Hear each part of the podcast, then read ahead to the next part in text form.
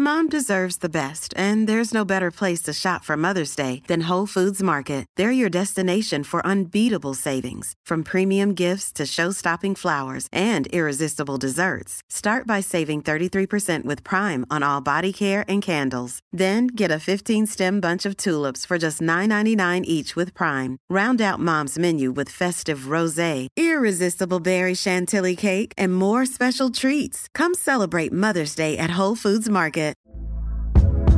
Hey there, it's Michele Norris. I'm host of a podcast called Your Mama's Kitchen. When I travel, I'm usually looking for a way to find a taste of home when I'm not at home. And one of the things I love to do when I am at home is entertain. And Airbnb allows me to do that. When I was in California recently, I rented a house that had a great kitchen. And when we were sitting around the table, we we're all thinking, we're in someone else's house. Someone could be in all of our homes as well.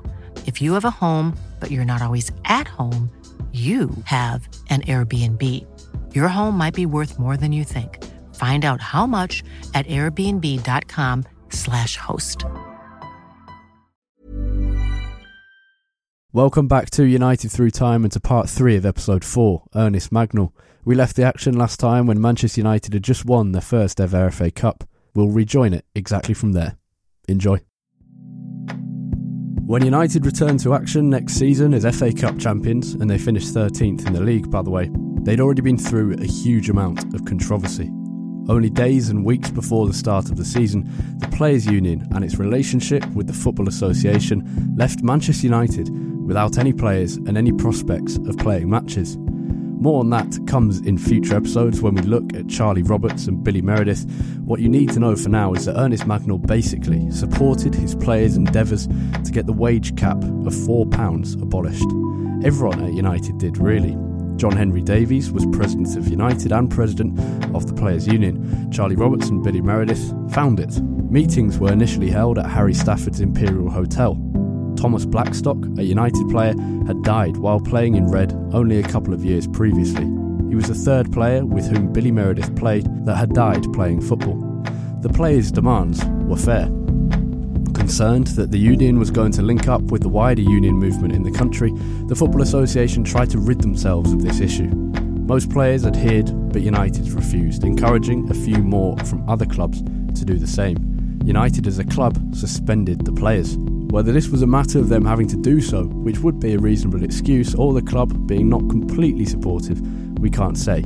I'd like to think it was the former, given the involvement of Davies and others in the Players' Union. The FA, for their part, suspended all players who were members of the Players' Union.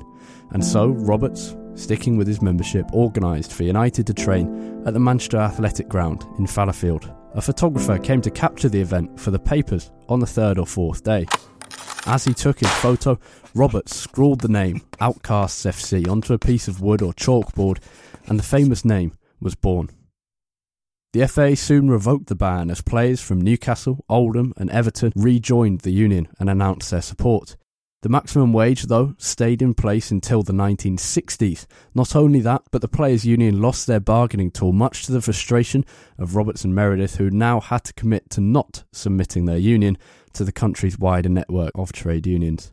And so on September the 1st, Ernest Mangnall put out his FA Cup champions onto the pitch at Bank Street. Old Trafford was not quite finished yet, but it was certainly on the horizon and was perhaps a little distracting. United beat Bradford 1 0 in front of 12,000 on the opening day, and in the same week they beat Bury 2 0, Notts County 2 1. Jimmy Turnbull and George Wall shared the five goals between them and will be the two scorers again in a 2 2 away draw at Tottenham Hotspur. United didn't win another game until mid October, but after a 2 0 home win to Villa, they were fifth in the league and only a point off the top. Unlike in previous years when United had won the league, for example, there was no clear runaway for the title, and so United and Ernest Mangnall steadily built up a rhythm, winning five in a row as Sandy Turnbull regained form and recovered from injury. Mangnall had made some more signings, but few had the quality of his previous purchases.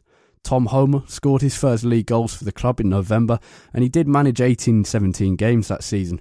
And it was needed because Harold Halse would only manage six, Sandy Turnbull's total was 13, and in the Championship season, in comparison, Turnbull had scored 27. United were level at the top on November the 13th, despite these weaknesses, behind Blackburn on goal difference, having played a game more. Exactly one month later, and United had dropped from top to eighth. They'd played three more games but gained no points and had been leapfrogged by Newcastle, Villa, Liverpool, and a few others. There was little to shout about, but a new arena was on the horizon the United ground at Old Trafford. After winning the league and the cup, Mangnall now had the honour of moving Manchester United into their grand new home. Was it an honour? Yes, but he deserved it. Not just for his guidance to trophies, his signings, and his outstanding management, but because it was his ambition, which matched that of J.H. Davies, that pushed United to invest so heavily in a stadium so incredible. That Mangnall's ambition pushed the club into the move to, to Stretford. And and I think Davies I think Davies was actually from Stretford, so he would have, you know, he would have helped in the in the identification of the site.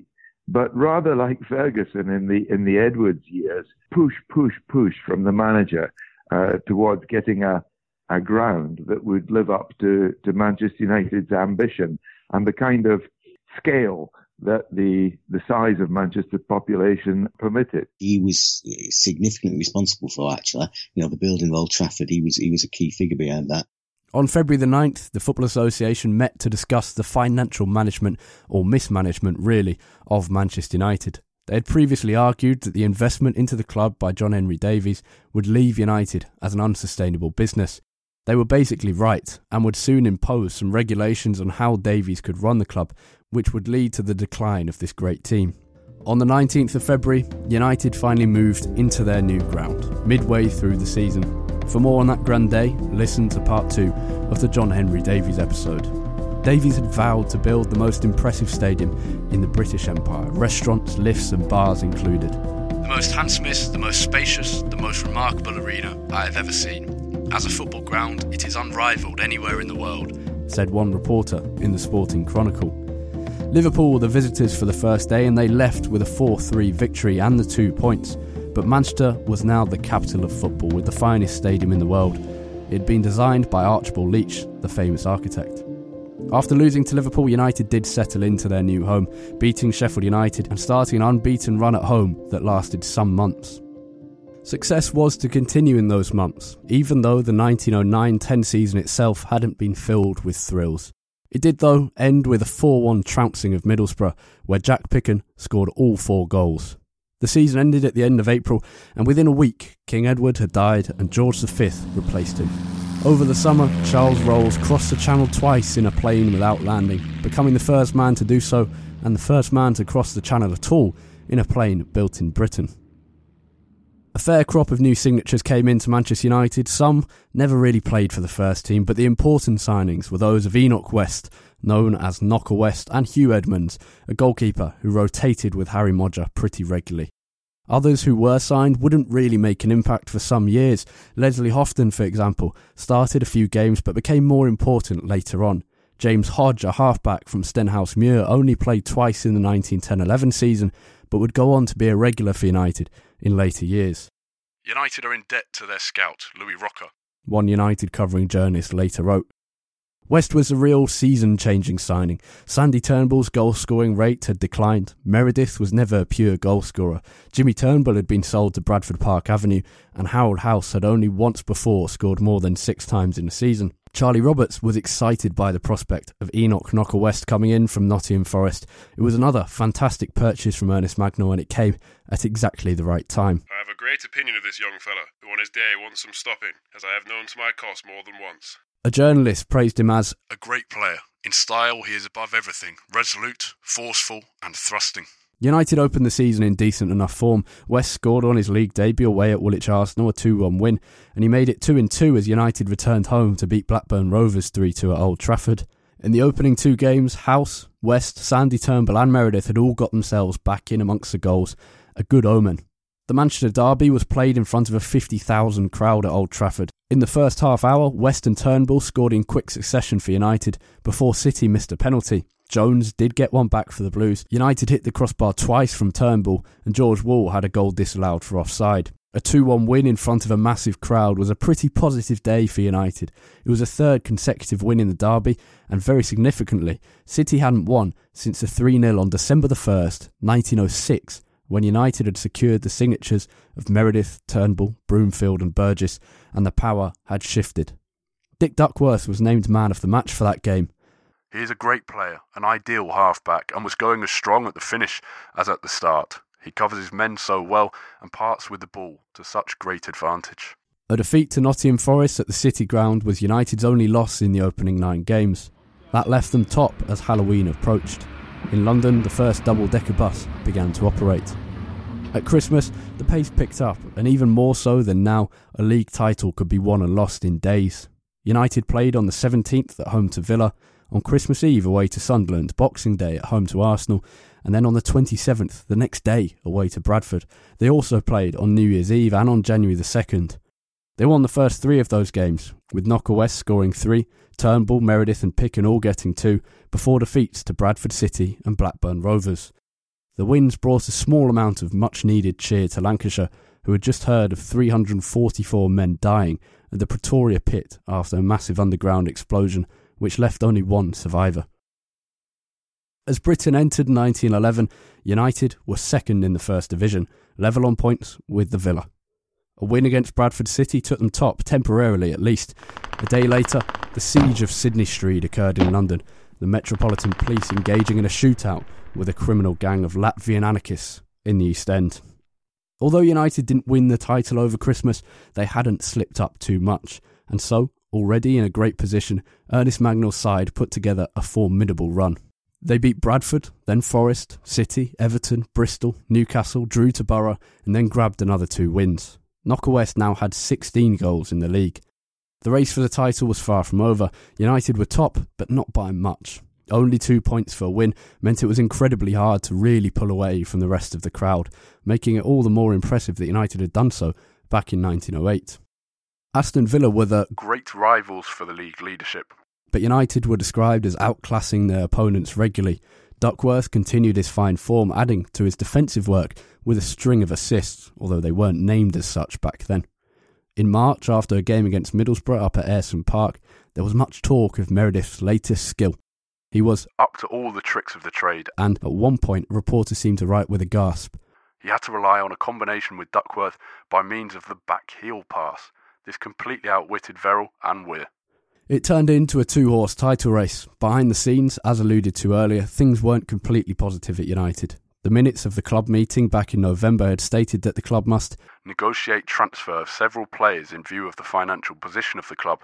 They were in an overdraft of more than £11,000, around a million in today's money. Just as the FA's actions in 1905 had begun to lay the path for Billy Meredith to cross Manchester from City to United, the return trip was soon to be made by Ernest Mangnall, frustrated at the lack of money at United now. But that didn't stop United's charge for the title. Unlike in 1908, when they destroyed the opposition in the first half of the season, things were incredibly tight throughout. On March the 18th, United, who were top, lost away at Notts County. Villa failed to capitalise and were beaten by fourth place Newcastle in a tough game away from home, and so United maintained a three point lead. A draw at home to Everton on the same weekend that Villa beat Everton saw Villa move within two points of United while having a game in hand. If they won that game, they'd leapfrog their championship rivals. On April Fool's Day, United hosted Liverpool, and a double from Knocker West grabbed them a vital win. Villa beat Borough at Ayresome Park and kept up the pressure. But when they lost to Preston North End the next weekend, United went ahead with a 3 0 win against Bury. Tom Homer came into the side and scored twice. Easter weekend offered the chance for the title to swing just like at Christmas, and the race continued to entertain. Aston Villa beat Sheffield United on Good Friday with a 3 0 win, and that narrowed the gap to goal difference. Mangnall saw his title chances threatened as his team could only draw to the same Sheffield United that Villa had just beaten. Not only that, but Charlie Roberts went off injured early, while others suffered some serious knocks. Villa played again on Easter Saturday, the day later, and beat Notts County 2 1. United now had only a one point advantage, and both had played 35 games. Easter Sunday was a rest day, but United were back in action on the Monday with a draw away to Sheffield Wednesday. George Stacey, Charlie Roberts, George Wall, and Dick Duckworth were all absent, and Mangnall was suffering from some serious injury problems. These two drawn games will probably cost Manchester United the much coveted championship. JJ Bentley wrote in a newspaper column on April the 21st. And the day after that, United and Villa would face off at Villa Park. It was the day of the FA Cup final down in London, but many viewed the Championship clash as a more enticing prospect. 50,000 were in attendance at Villa Park to see United try and complete a treble over Villa. They'd already beaten them twice in the league and cup, but both games had been at United's home. Most agreed that the title rested upon this game, United were leading by a couple of points in the table, but a win for Villa would surely set them up as favourites because of United's injury problems. It is impossible to yet say whether Roberts, Stacey, and Wall will be able to turn out. Commented the Birmingham Mail in the build up to the game, which practically decided the issue of the league championship. As it happened, Worley came in at centre half for Roberts, Connor replaced George Wall, and Stacey managed to get fit to feature at the back. It was promoted as the thrilling Battle of Giants at Aston. And as far as the eye could reach, there was a dense mass of spectators who were packed like sardines.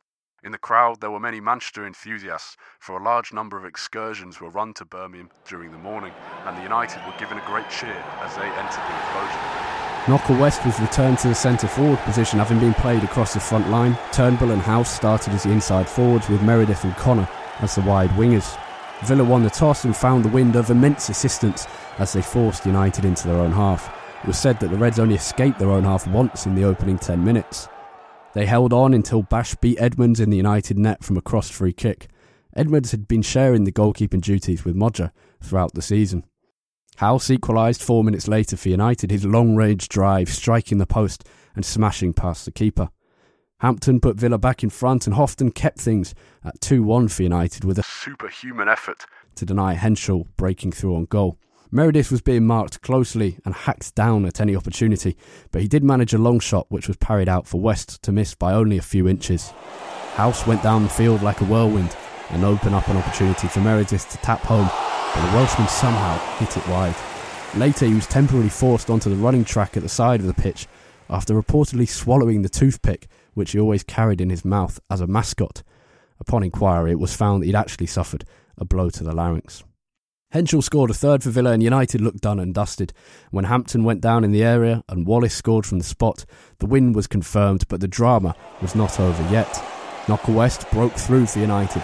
His shot went over the bar after a great recovery from Hunter, and the two tussled on the floor momentarily. As Hunter went to rise up again, West kicked him several times.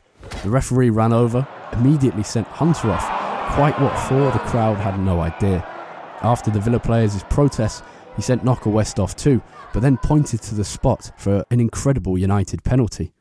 It was an extraordinary incident that baffled the crowd and left a sour taste as the 50,000 spectators left Villa Park. Halse scored the spot kick, and United had been beaten 4 2 by their championship rivals. Captain Charlie Roberts had been sorely missed. That win took Villa top on goal average, but they wasted their game in hand with a nil-nil draw away at Blackburn Rovers, who had nothing to play for by that point. So Villa were now one point ahead of United going into the final game of the season. Before that, though, the FA Cup final had to be replayed. Newcastle and Bradford had drawn down in London, and Old Trafford was chosen to host the replay on April 26th. And so, as club secretary, Ernest Mangnall had his work cut out to virtually organise an FA Cup final in two days amidst the closest title race in the First Division in more than a decade. There's no way the likes of Ole Gunnar Solskjaer or um, Jose Mourinho, anyone like that, would be able to do what Mangnall did then because the, the responsibilities aren't just the players, aren't just those those sort of team selection, purchasing players, those sort of things. It's about building a stand, buying a, you know, buying a, a, a lawnmower for for the grass or something. You know, it was all of that sort of stuff. So it's it really is remarkable. All ticket applications, press requests, and police arrangements were organised by Mangnall. His role was so wide ranging. Mangnall and his helpers have accomplished wonders, the papers wrote. Though the task has only been got through by an all night sitting. United earned about £4,000 from the Cup final, 10% of the gate receipts. It was vindication for the move to Old Trafford, which Mangnall had pushed for with J.H. Davies. He took the credit in the papers. There was, however, a bit of damage to the ground. All round the popular side, every window was broken where people had attempted to climb through. It appears jibbers were just as regular in the 1910s. One story was particularly brilliant, though described as disgraceful in the paper. One man leaped onto the back of the horse of one of the mounted police, and before the policeman could turn round, he jumped from horse to top of the wall and was over in a flash. Bradford won the replay 1 0, and attention quickly turned back to the race for the league championship. For the first time in 12 years, you see, the title had not been decided before the final day. Aston Villa were due to play Liverpool at Anfield Road, and United hosted Sunderland at Old Trafford. A draw for Villa and a win for Manchester United would give United the championship. The last time the title had been decided on the final day, it had involved Villa, but not United, who were then still known as Newton Heath. The Villains had played Liverpool in a postponed match, level on points, whoever won would be crowned champions, and Villa dominated their opponents to become 1899 champions. And it was Liverpool who Villa played again, though this time it was United competing for the crown. Many felt United deserved it and would have won already had it not been for the absences of Roberts, Wall, and Stacey. We have had some exciting finishes in the past, but never before in the history of the code have there been so many vital questions to decide on the last days of the football campaign. Promotion and relegation was still up for grabs as well. United destroyed Sunderland. They were without Roberts, Houghton, Bell, and Wall, but coped in fantastic fashion against Sunderland, who had been the third title challenger up until mid March. Lowe had opened the scoring for the Mackems, but Turnbull equalised and Knocker West scored twice before half time. During the break in play, the telegraph came through from Anfield that Villa were being beaten by 13th placed Liverpool. A cheer erupted around Old Trafford. Only 10,000 or so were present to see United become champions. It was a wet and windy day, but it was also evidence of the impact of the moves to Old Trafford and the struggles United had with filling their incredible ground. Halse scored a fourth for United after half time, helped by a brilliant run from Meredith. The fifth was from Turnbull, who finished from a Meredith cross for the second time in the game. The Welsh winger got at least three assists in that game and probably four or five.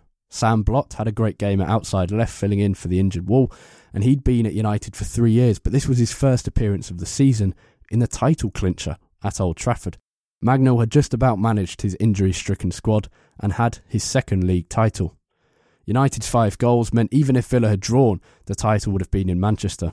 After a sustained and severe struggle, Manchester United are once again the league champions. The Athletic News continued to say that this season was probably even better from United than the 1908 title, presumably because the opposition was a level above since United had run away so easily with the title three years before. Ernest Mangnall's final achievement at United had been completed. The first great Manchester United team. And it wasn't just a team that would win, you know, one trophy and that's it. It was a team that went on to, to, to win, what was it, three trophies and, you know, be, become one of the best supported teams in the land at that point and it was an incredible achievement. In 1906, he'd got the Reds promoted to the second division. In 1908, United were First Division champions and headed to Europe on a summer tour before winning the Charity Shield. In 1909, United finally got their hands on the FA Cup, and in 1911, the title came back to Manchester, though this time at Old Trafford rather than Bank Street. As sides go, it ranks near the very top of all of United's best teams, alongside 1966 to 68, 98 to 2001, 1994, and 2007 to 2009. The newspaper stated that the title was even more impressive because Mangnall had coped with the injury situation. In spite of this, United had maintained a high standard of play, and no team has a higher conception of football. Knocker West finished with 19 league goals and Turnbull with 18. Another of Mangnall's signings had paid off. I mean, his signings were stellar. You know, that was just so much part of the game uh, such a dominant part of the game. They should have been primed to continued success, but after being found guilty of dodgy financial dealings, they were manacled by FA sanctions and uh, they wouldn't win another trophy until 1948. In spite of those, and we will mention them again shortly, over the summer, the country turned their minds off football for a while. Mangnall helped Old Trafford to host the Players Union Athletic Festival. Sandy Turnbull did too, carrying the large clock out of United's home dressing room and using it to time the sprints. George Anderson was signed for 50 quid from Bury, and United opened the season with a nil-nil draw against Man City at Hyde Road. They won only one of their opening four games before travelling down to London for their second appearance in the Charity Shield in its first four years. Held on a Monday, fitting in between the league schedule, United came up against Swindon Town, the winners of the Southern League. It cost sixpence to get into Stamford Bridge, and those who paid it, and there were about 10,000 of them, were rewarded with two goals for every penny. Halse's rich harvest was the headline as Harold Halse became the first man to score a double hat trick for Manchester United. Only George Best has done the same since. United scored eight in total as Swindon hit four in reply. Enoch West was rested, and so Halse played at centre forward instead of his usual position of inside right. He took full advantage. Turnbull and Wall scored the other two for United, but Halse scored all six of the middle goals. Newspapers asked for a new term for it. The double hat trick is clumsy. One commented. So, what is the special term to be applied to such an achievement? He mused. United wore blue strips in contrast to Swindon's red, and it was the Southern League side who opened the scoring. Turnbull soon equalised. By half time, it was 4 3 already, and Halse had his hat trick. After the break, things were frantic, but it took 18 minutes for Halse to get a fourth. A terrific, beautifully judged shot out of the skiller's reach. That almost settled things, but Halse was irresistible and scored twice more. Wall made it eight, and Swindon grabbed one back with a freak shot that bounced over the arm of Edmonds into the United goal. Quickness on the ball, fast dribbling, swerving, and hard, accurate shooting combined to make Halse so effective. United celebrated a third trophy in as many years in London by once again visiting the Alhambra in the evening. Mangnall will have left his players to it mainly, and it was that relationship between him and his players that was calling into question his future at the club. One of the issues, though, that affects his, his later period at United, obviously, they won the league and then he left the next season, right? And the reason for that was that he felt that either, well, there's two reasons. One, he wasn't quite being supported by the, the directors at that time, but the other was that those players were becoming a bit too powerful and one of the issues that affects United from 1912 to, well, to the end of World War One, really, is the power of those players. Because once those players achieve success, you know, the likes of uh, Sandy Turnbull and, and, Meredith and the obvious ones and Charlie Roberts, but once they'd achieved that, that success, according to the Athletic News and a lot of the leading newspapers at the time, player power started to dominate, and that was part of the reason why he chose to leave United in the end. Um, and that's that's a, sadness really because he's basically given these players a platform, mm. but then only you know 1912 he decides to leave. That may all tie in with the players' union and a lot of the debates that were going on around then, because certainly United players were perceived as being well, depends which way you look at it. They were fighting for rights, which is right. They they were absolutely fighting for player rights, which were needed. They need people needed to do that, but also to the newspapers and to some of the more um, traditional sort of football voices, suddenly these players are getting power that they don't deserve, which is wrong. The players did deserve that power at the time because they were treated appallingly in general in football. Um, but Mangnall, he, this is where he, sort of struggled a little bit. At one point, the players complained that Houghton was deserving of a percentage of the transfer fee that moved him from Glossop to United. Mangnall was forced to respond with a statement.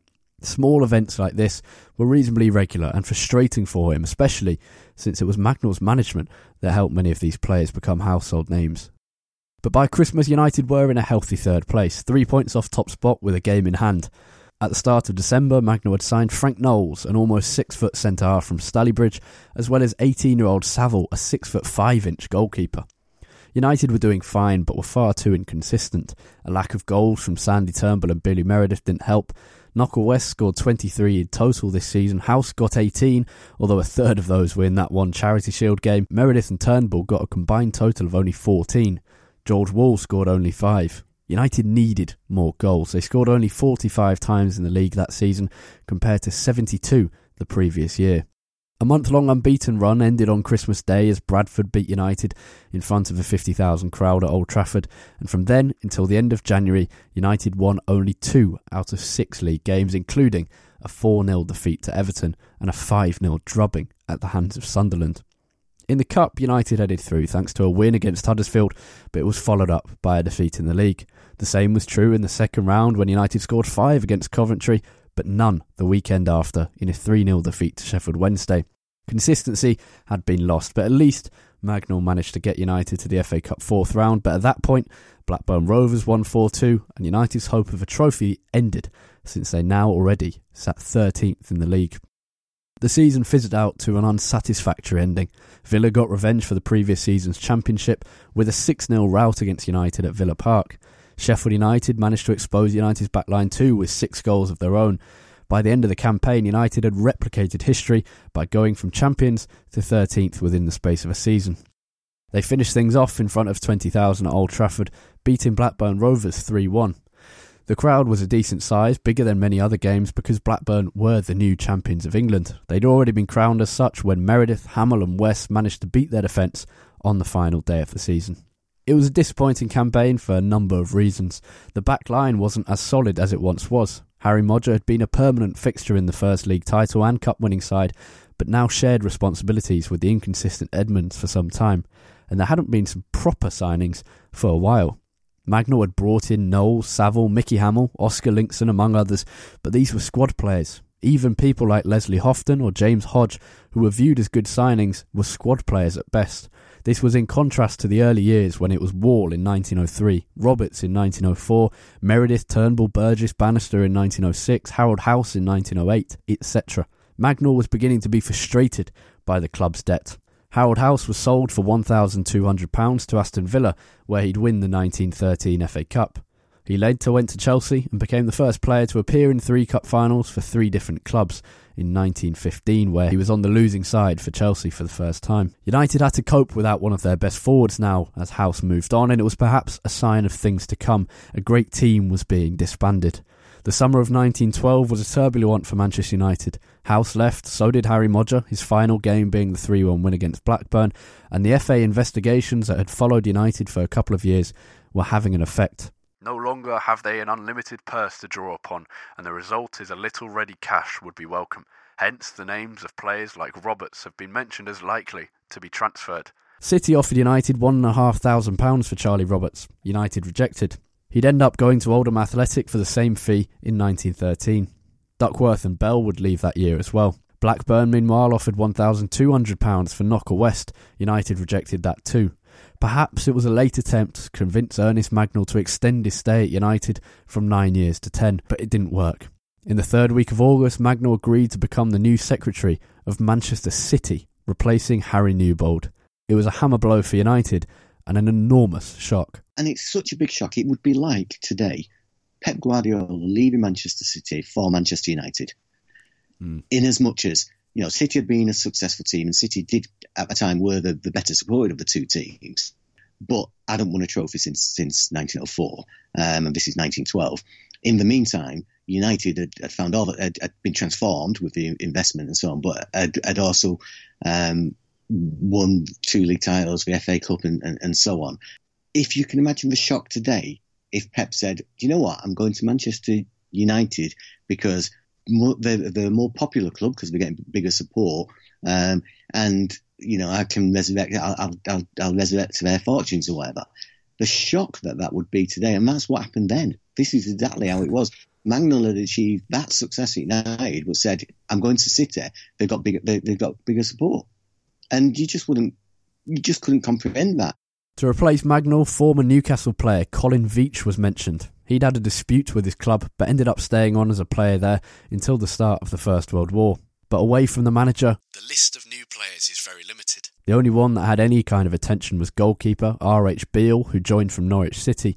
He became first choice immediately and kept his role until the war. Mangnall's departure wasn't instant, but the newspapers wasted no time in laying down the truth at the feet of Manchester United's fans. The directors at Old Trafford will find it exceedingly difficult to fit his place. Directors at the City Club are elated at securing Mr. Mangnall's services. They had every right to be so. Mangnall went on to be one of the most important individuals in Manchester City's history, but before that, he had a couple of matches still to take charge of for United. He didn't have much to do with them, though. There's a newspaper report I've got which says he was at the Manchester City game the week before he officially left United. He chose to go to the City game instead of being at the, the United. United was. Uh, I'm trying to think who it was away to now, but United, I think United was away, and he chose to go to the City game, um, which I think was Notts County. Um, and then he managed United in the derby match. His final match in charge was incredibly the Manchester derby. It's an absolutely baffling situation. The season had started, Mangnall stayed for two games, even though he'd already signed with City. Before the game, yeah, everybody knew this. City won the game. It's Old Trafford. City won the game, and, and one of the reports said the happiest man in the stadium was the United manager Ernest Mangnall, and it's it, it's bizarre. It's absolutely bizarre. At the end of the match, the United directors presented Mangnall with a handsome silver table ornament and to his wife a gold wristlet watch. John Henry Davies made the presentation himself and wished Ernest Mangnall success at Hyde Road.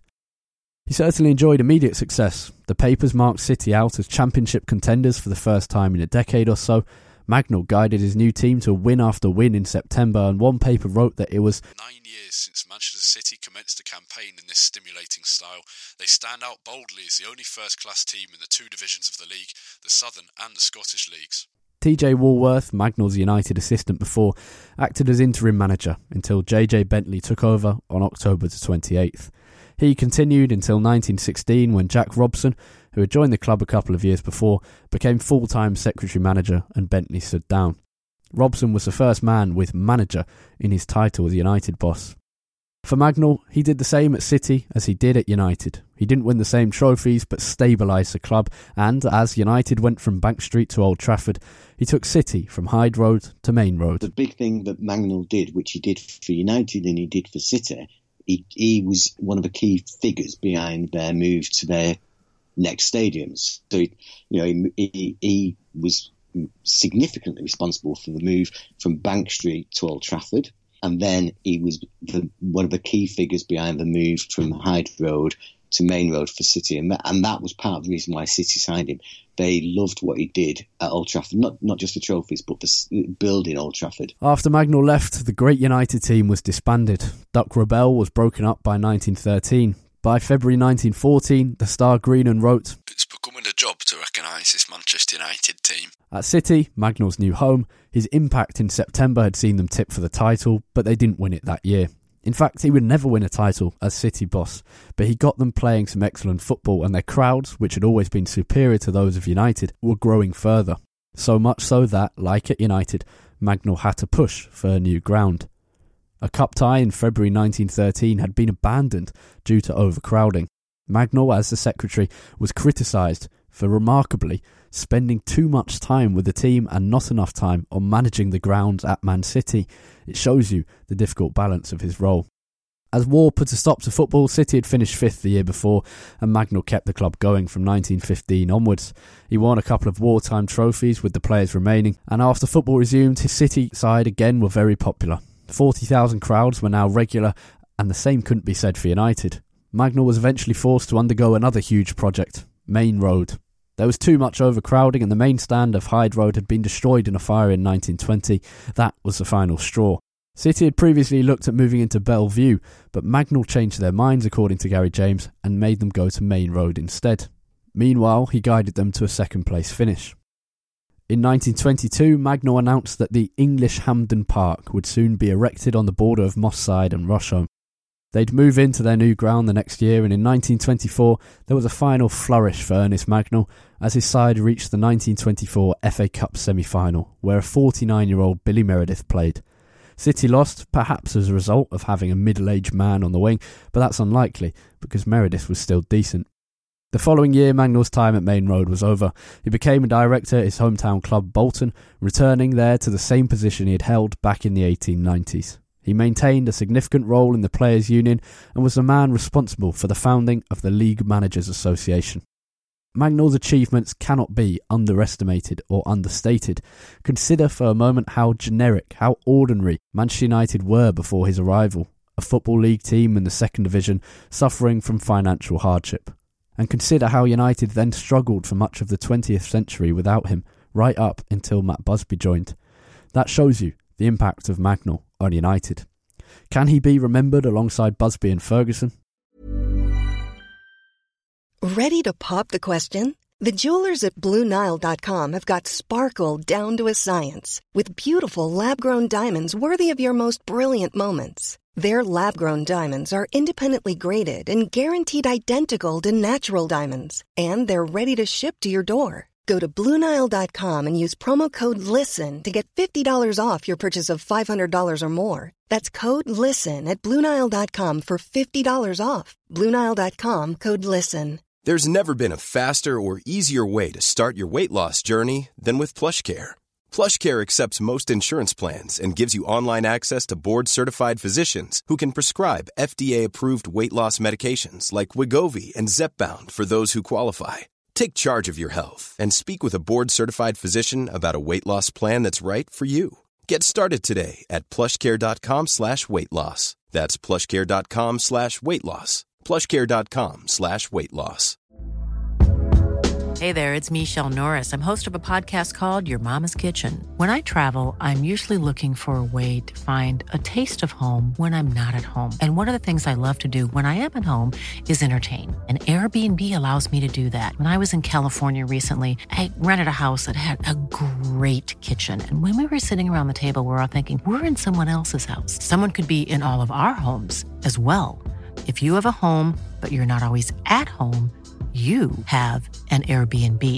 Your home might be worth more than you think. Find out how much at airbnb.com/slash host.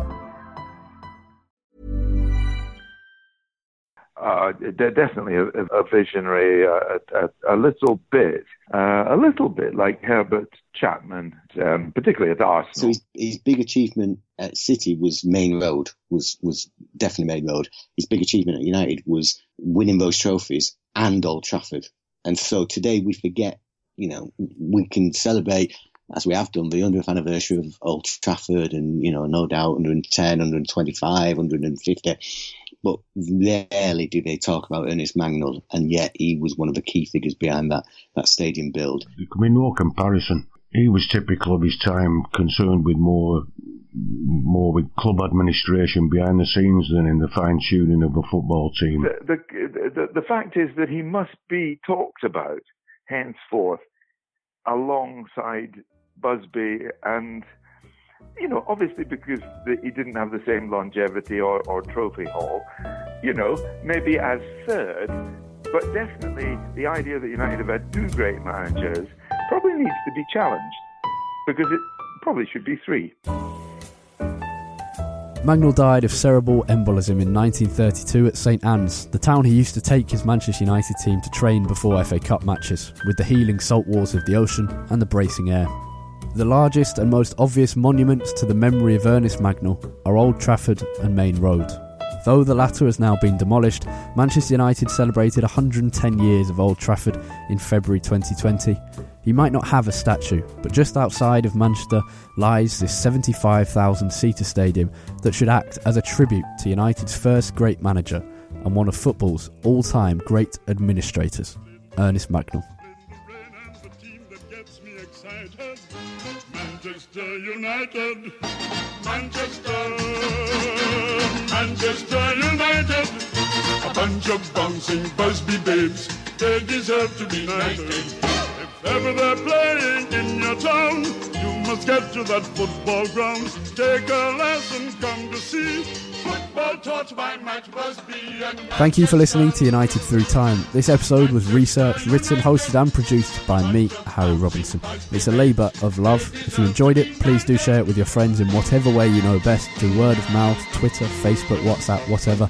And if you've got a minute, leave us a review on iTunes. It does help. We don't get that many listens compared to other podcasts, so please get sharing. And if you've got any feedback, tweet it to at United Through Time. That's UTD Through Time, or to me at Harry Robinson 64. A great deal of thanks goes to my guests, Paddy Barclay, Ian Gardiner, and Gary James. They've all written fantastic books on Manchester United, and I'd recommend reading all of them and buying them.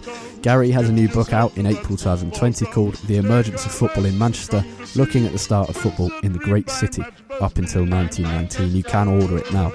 Next up on United Through Time, Charlie Roberts, centre half, captain, winner, fighter, activist, shopkeeper. See you soon.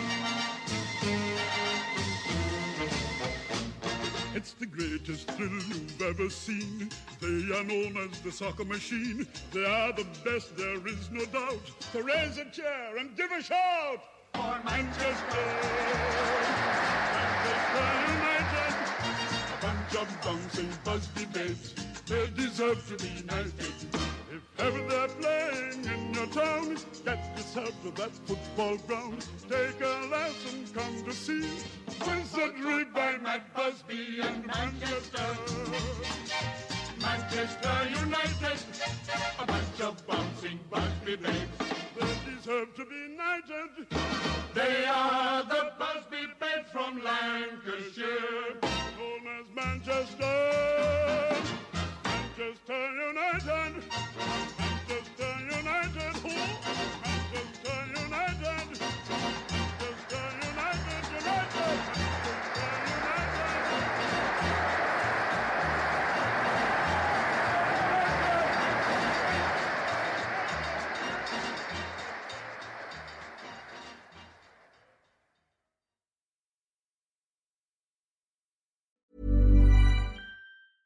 Mom deserves the best, and there's no better place to shop for Mother's Day than Whole Foods Market. They're your destination for unbeatable savings, from premium gifts to show-stopping flowers and irresistible desserts. Start by saving 33% with Prime on all body care and candles. Then get a 15-stem bunch of tulips for just $9.99 each with Prime. Round out Mom's menu with festive rosé, irresistible berry chantilly cake, and more special treats. Come celebrate Mother's Day at Whole Foods Market. When you need mealtime inspiration, it's worth shopping Kroger, where you'll find over 30,000 mouthwatering choices that excite your inner foodie. And no matter what tasty choice you make, you'll enjoy our everyday low prices, plus extra ways to save, like digital coupons worth over $600 each week. You can also save up to $1 off per gallon at the pump with fuel points. More savings and more inspiring flavors make shopping Kroger worth it every time. Kroger, fresh for everyone. Fuel restrictions apply.